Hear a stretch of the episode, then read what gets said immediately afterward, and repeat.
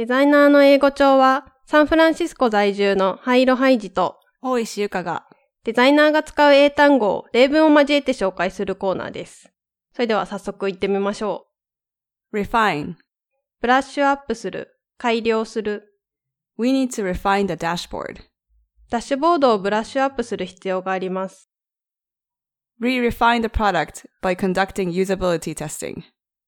ユーザビリティテストを行うことで、プロダクトの改良を行います。で、さて、この refine っていう単語は、まあ、直訳すると改良するっていう意味なんですが、と日本で働いてた時よくブラッシュアップをするっていう言葉を耳にしたんですけど、うんうんなんかアメリカに来てから聞いたことがないなと思って相当する言葉は何だろうっていうので調べた時に知ったのがこの refine。うん。で、まあ、そもそもブラッシュアップってどういう時にデザイナー、日本のデザイナーの人は使っているんだっけっていう時に、まあなんかデザインを最終的に仕上げるために、うん。なんか見た目を良くするとか、あとアイデアとかをなんかよりよく改善するみたいな時に使う言葉で、まあ意味としてはリファインがまあ相当する言葉なのかなっていう。まあ完全に和製英語ではないと思うんだけど、あ、ブラッシュアップが。うんうん確かにあんまりデザインをブラッシュアップするって言う言わないのかな確かね、調べたら、こう、なまってた技術を、こう、あ再度、こう、はいはいはいなんていうの、良くするっていうか、なんていうかな。こう、勘を取り戻すみたいな、な。そういう、なんかニュアンスだった気がする。なるほど。確かにそうかも。そうだから、なんかデザイナーが使うような、うん。意味とはちょっと違う？うん。そう、ブラッシュアップって言葉自体はあるんだけど、うんうんうんそういうのちょっと厄介だよね。そうそうそう。これ明らかに英語だからいけるでしょうんと思ってると、なんかちょっと違う意味だったりする。確かに。うん。なるほど。はい。ちょっと次、他にもね、ブラッシュアップに相当する言葉があるので、はい。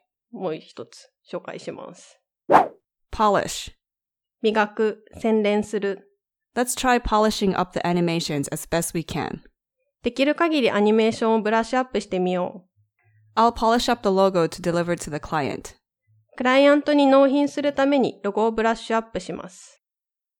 で、まあ、リファインと同様に使える、まあ、似たような言葉としてポリッシュっていうのがあります。まあ、磨く、洗練するっていう意味なんですが、個人的に日本のデザイナーの人が使うブラッシュアップって実はこっちの方が近いかもしれないなと思ってます。うん。